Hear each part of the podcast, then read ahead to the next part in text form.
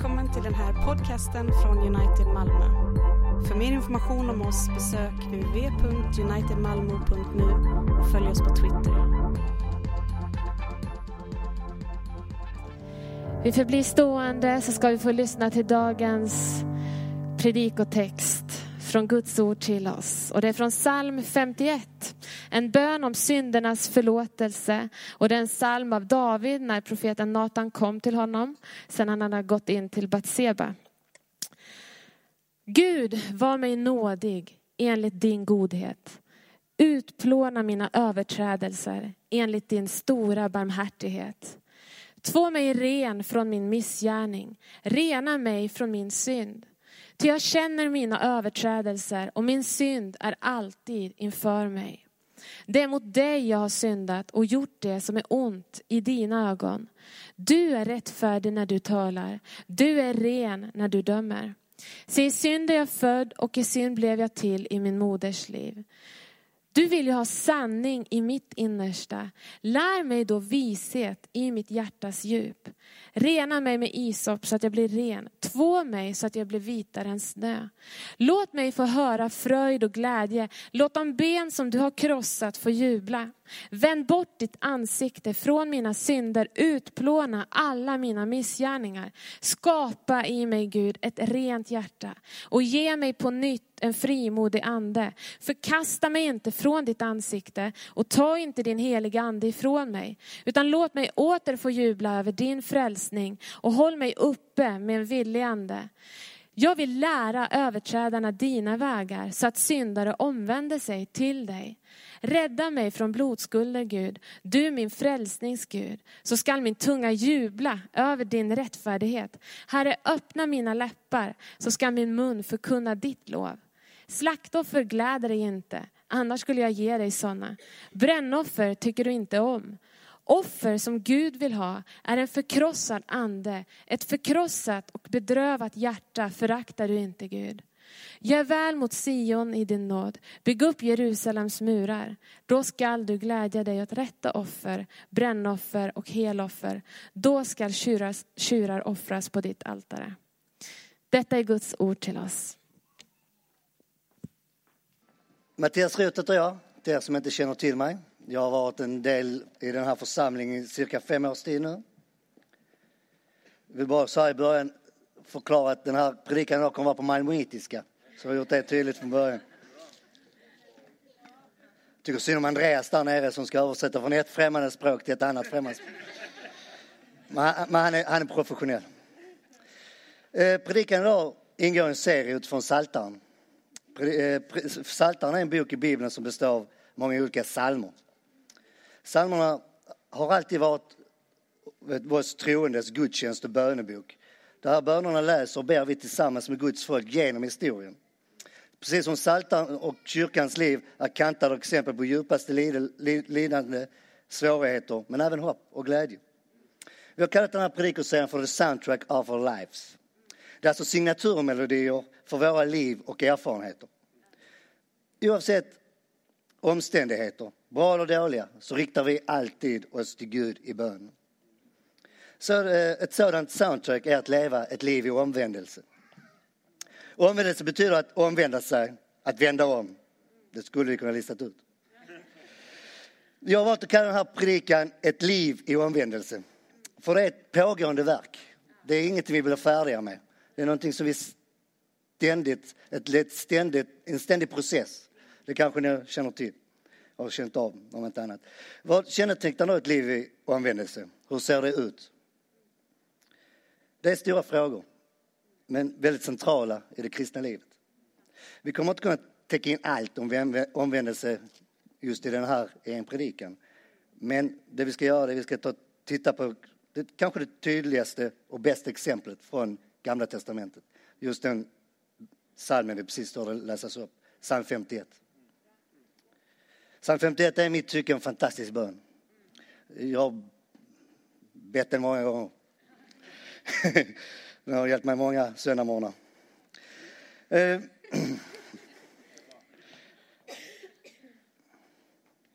det vi vet är att psalm 51 är en av de psalmerna, bland många andra, som är tillskrivna kung David. Men det vi ser här det är inte någon bön utifrån något fysiskt lidande. Utan eh, snarare, David lider mer om personlig brustenhet. Totalt misslyckat och därmed förstört gemenskapen, gemenskapen ska säga, med Gud. Han känner ångest för sin synd och ber Gud om förlåtelse. Det intressanta för oss idag är att titta på vad betyder psalm 51 för oss. Finns det någonting där som vi kan ta visdom och lärdom av idag? Vi kommer att göra så att vi kommer att läsa igenom texten, fast inte det är ett svep som Lena gjorde, utan i olika stycken, sådär, verser. Så kommer jag bästa förmåga försöka lägga ut de här i olika punkter och förklara lite grann vad, vi, vad de här betyder. Det vi kan börja med att se, det är ju att David ber. Det är bra. Ett liv i omvändelse kännetecknas av bön. Det är därför vi som kyrka kommer tillsammans gemensamt och ägnar oss åt bön. Det är själva pulsen och rytmen i ett kristet liv, i kyrkans liv dessutom. Det finns hela tiden där och hjälper oss att hålla fokus. För sanningen är att utan bön så dör vi, andligt sett. Även den enskilda bönen är naturligtvis viktig för ett liv i omvändelse. För det är vårt sätt att kommunicera med Gud. Så fort jag kommer till kyrkan så förstår jag direkt varför jag går till kyrkan. Man vet ju när det är olika omständigheter, saker kommer emellan, så sker det ibland att det går en tid de man inte har varit i kyrkan på ett tag. Och utan att direkt kunna sätta fingret på det alltid, så är det något som fattas. Och det gäller naturligtvis också om man har inte tagit sig tid och prioriterat de här stunderna själv med Gud, då man reflekterar och mediterar eh, ensam med Gud över Guds ord. Så känner man att livet blir lite oroligare med en gång. Det blir liksom inte riktigt samma trygga plats man är på längre. Med detta ska vi gå in i, i psalm 51. Vi ska börja med att titta på vers 3 och 4. Det står det så här. Jag tror ni kan följa med på skärmarna. Om ni nu inte har era biblar med er får ni gärna slå upp dem. Gud, var mig nådig enligt din godhet. Utplana mina överträdelser enligt din stora barmhärtighet. Två mig ren från min missgärning. Rena mig från min synd. Här ser vi att David ber om Guds nåd och vädjar till Guds trofasthet. Vi ser att David utgår från att Gud är full av nåd och barmhärtighet. Vi ser även David vänder sig till Gud och hänvisar till Guds stora godhet. Och detta är evangelium. Och detta är jätteintressant. För det vi vet är att detta är alltså en text från Gamla Testamentet. Många kanske tänker Gud, att Gud är så här, sträng, hård, dömande. Här ser vi ett exempel på att Gud är oerhört tålmodig med oss människor. En enorm tolerans. Och jag tror att här har vi något att lära av David. Vi har ofta så lätt att istället fastna i våra egna omständigheter och brottas med synden själva. Istället för att lita på vår tro på evangeliet och släppa kontrollen och stressen.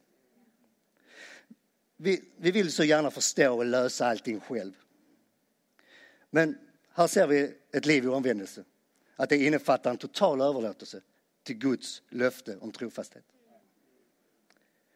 Det är precis som att David, han, han har lärt känna Gud. Ja, han har lärt känna Gud. Som en kärleksfull, tålmodig och helt igenom god Gud. Vi hoppar vidare i eh, psalm 51 och vi läser. Ty jag känner mina överträdelser och min synd är alltid inför mig. Däremot det jag har syndat och gjort det som är ont i dina ögon. Du är rättfärdig när du talar, du är ren när du dömer. Se, synd är jag född och i synd blev jag till i min moders liv.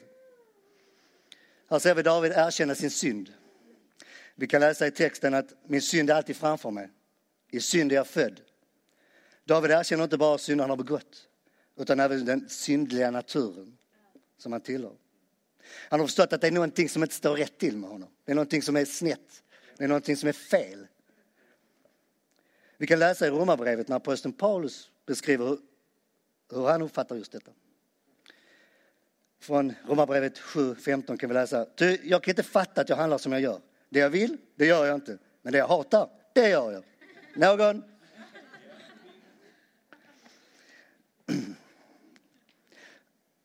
Och detta är någonting som för mig blev väldigt personligt. Och ett väldigt stort uppvaknande när jag fick kännedom om vad ett synd egentligen innebär och vad, det, vad Bibelns syn på synd är. Det var otroligt befriande. Fruktansvärt befriande. Det är därför vi ber om syndernas förlåtelse. Det är inte bara när eller om vi har gjort något speciellt och särskilt fel eller någonting omoraliskt eller så. Utan det gör vi för att ständigt få en påminnelse och konstant uttrycka vårt behov av försoning.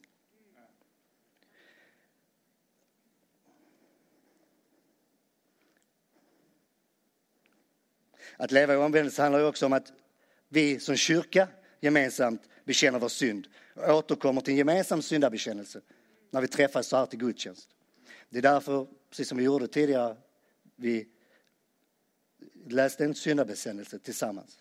Och det är just på grund av detta här. Vi går vidare i, texten och vi läser från eh, vers 8 till 13. Du vill ha sanning i min innersta. Lär mig då vishet i ditt hjärtas djup. Rena mig för isdop så att jag blir ren. Två mig så att jag blir vitare än snö. Låt mig få höra fröjd och glädje. Låt det ben som du har krossat få jubla. Vänd bort ditt ansikte från mina synder. Skapa i mig, Gud, ett rent hjärta och ge mig så, på nytt en frimodig ande. Förkasta inte från ditt ansikte och ta inte den heliga anden från mig. Utplåna alla mina missgärningar. David ber om att bli renad. David verkar verkligen plågas av känslor av smuts, orenhet. Man kan nästan höra David desperat skrika. Vad är det för fel på mig? Jag är så trött på mig själv. Någon?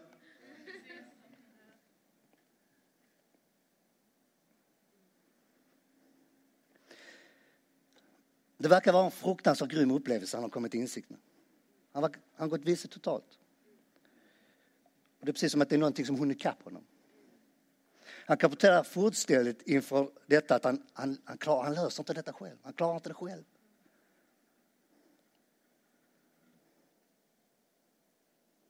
Då kan vi tänka liksom kung David. Alltså, skulle inte han kunna liksom dra på armarna och spotta sig i näven och säga detta reder vi ut, detta fixar vi liksom. Nej, inte ens kung David, utan tvärtom. Han kommer, han bara inser att bara Guds nåd kan rädda honom från detta tillståndet.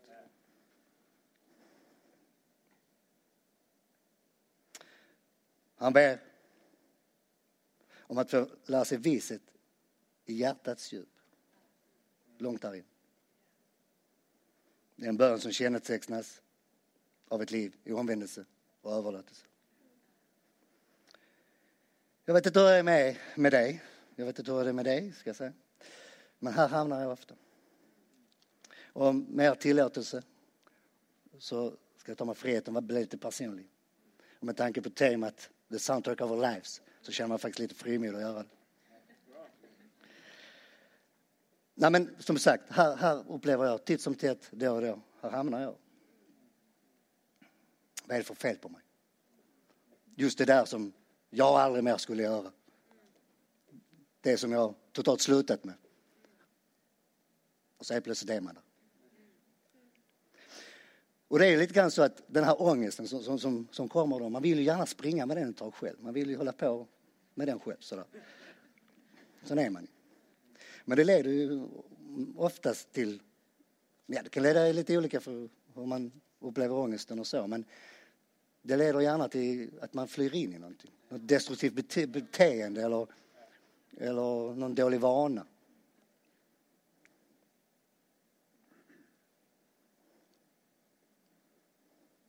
Men jag tror att livet är omvändelse, ständig omvändelse. Då hamnar man här lite då och då.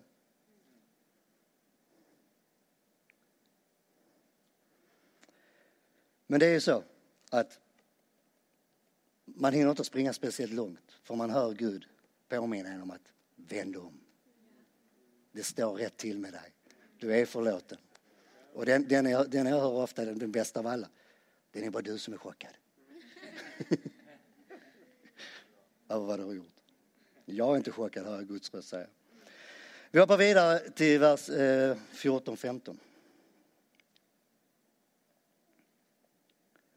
Låt mig åter få jubla över din frälsning och håll mig uppe med en villig ande. Jag vill lära överträdarna dina vägar så att syndarna, syndarna vänder om till dig. Rädda mig för blodsskulder, Gud. Du, min frälsningsgud, så ska jag min tunga jubla över din rättfärdighet. Herre, öppna mina läppar så ska min mun förkunna ditt lov.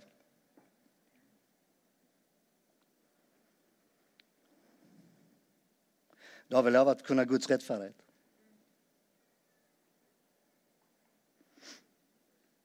Då har vi lov att vittna om vem Gud är. Han lovar att predika sanningen om Gud.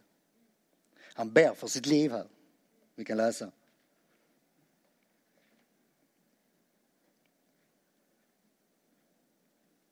Han lovar att lovsjunga Gud. Då har vi lovat att hjälpa andra som gått vilse att hitta tillbaka till Gud. Man ser, David kan, vill gärna och lovar och löftet till Gud att han kan inget annat sprida och förkunna denna sanning om Gud. Och jag tror att att komma till insikt om sitt eget tillstånd i sitt liv utan Gud så blir, och sedan, och sedan blir drabbad och får den här sanningen uppenbarat för en. Så tror jag det är omöjligt att inte i ren tacksamhet falla ner och lovsjunga Gud. Jag tror också som en naturlig respons blir att man gärna vill sprida Bibelns budskap och sprida sanningen om Gud. Sprida, sprida evangeliumet, det sanna evangeliumet. Sen klart kan man ju, jag ser att det sitter många här som har blivit utsatt för mig, men när det gäller det ena och det andra. Man kan ju välja sina tillfällen. Det var som häromveckan så, så gick jag in på en av eh, Malmös barer. Så kom jag in där så, så satt folk som jag känner och jag känner dem och de känner mig. De sitter där typ var varannan kväll. Frågar mig inte hur jag vet det.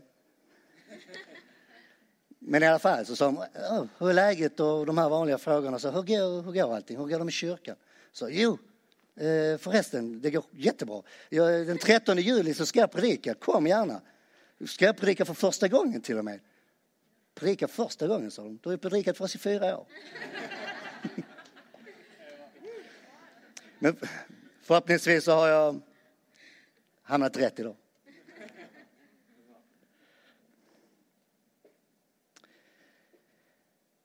Slakt, eh, förlåt, eh, vers eh, 18 till 19. Slaktoffer glädjer dig inte, annars skulle jag ge dig sådana. Brännoffer tycker du inte om. Offer som Gud vill ha en förkrossad ande, ett förkrossat och bedrövat hjärta föraktar du inte Gud.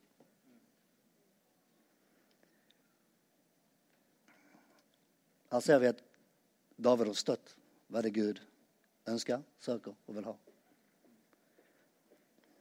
Vi vet att Gud kallar David en man efter hans hjärta. David kallas en man efter Guds hjärta. Wow. Wow. Framförallt alla vi, eller ni, ni som känner till storyn och berättelsen om kung David.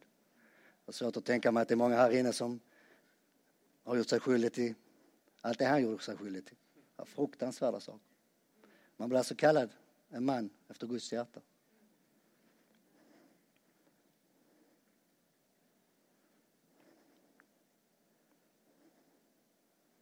För det är ju så att vi blir lätt religiösa och tror att vi måste leva upp till någon viss standard. Vi vill gärna göra någonting först innan vi kommer till honom. Och det är inget nytt.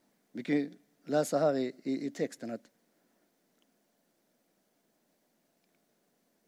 att på den tiden så offrade de djur och andra ritualer. Och det faktum är att sånt finns ju i våra liv idag också. Vi vet ju, det finns andra religioner och sånt här som gärna måste göra någonting för att vinna Guds kärlek och acceptans och så vidare. Men det kan ju uttryckas på annat sätt också. Vi ser att något som är kanske mycket närmare oss. Vissa går ju gärna och tränar bort sin ångest. I vissa fall så tror man, kan man tänka att man tror att det ska leda till frälsning. Ingen som förstod den? Det är bra. Bra att du, ja, det, är, det är ett allvarligt budskap alltså. Det, bra att du håller på den nivån. Bra att ni påminner mig att hålla det väldigt så allvarligt.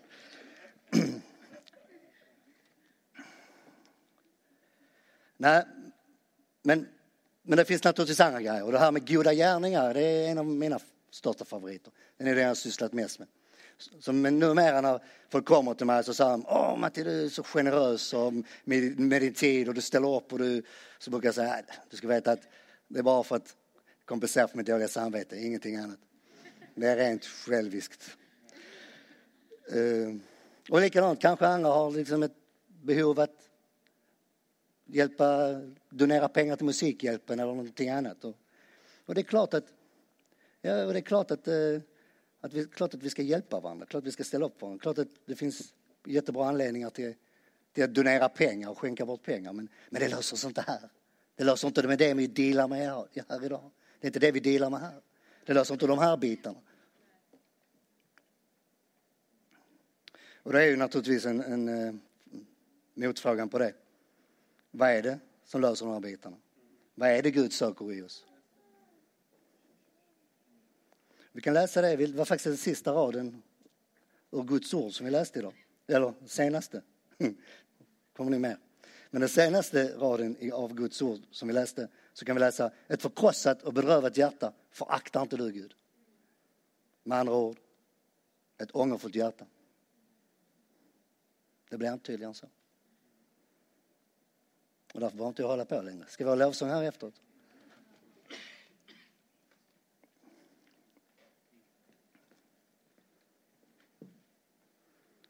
Ett ångerfullt hjärta, ett ångerfullt hjärta är aldrig ensamt. Och det är det Gud vill ha.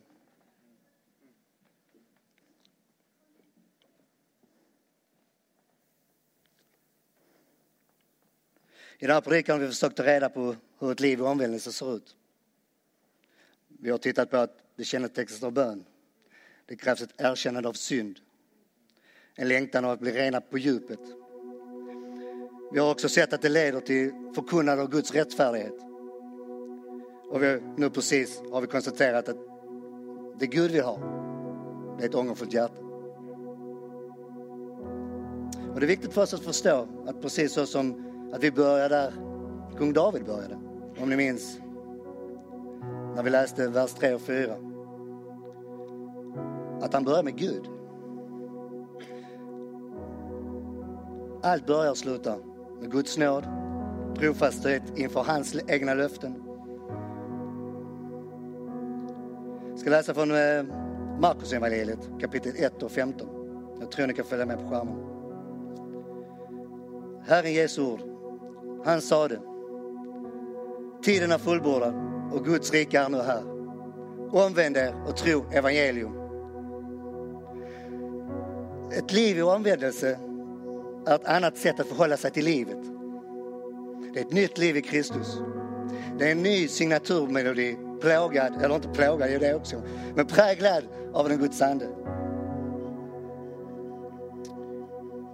Och detta, det avslutar nu, kommer avsluta nu här med är väldigt viktigt att vi får med oss så vi inte får en, en, inte en massa annat nu som vi upplever att vi måste göra utan tvärtom. Omvändelse är inget vi kan prestera eller klara i oss själva. Det har vi sett här idag. Det ges som en fri gåva till alla som vill ta emot det. Från Gud, av Guds nåd, till Guds ära. Amen.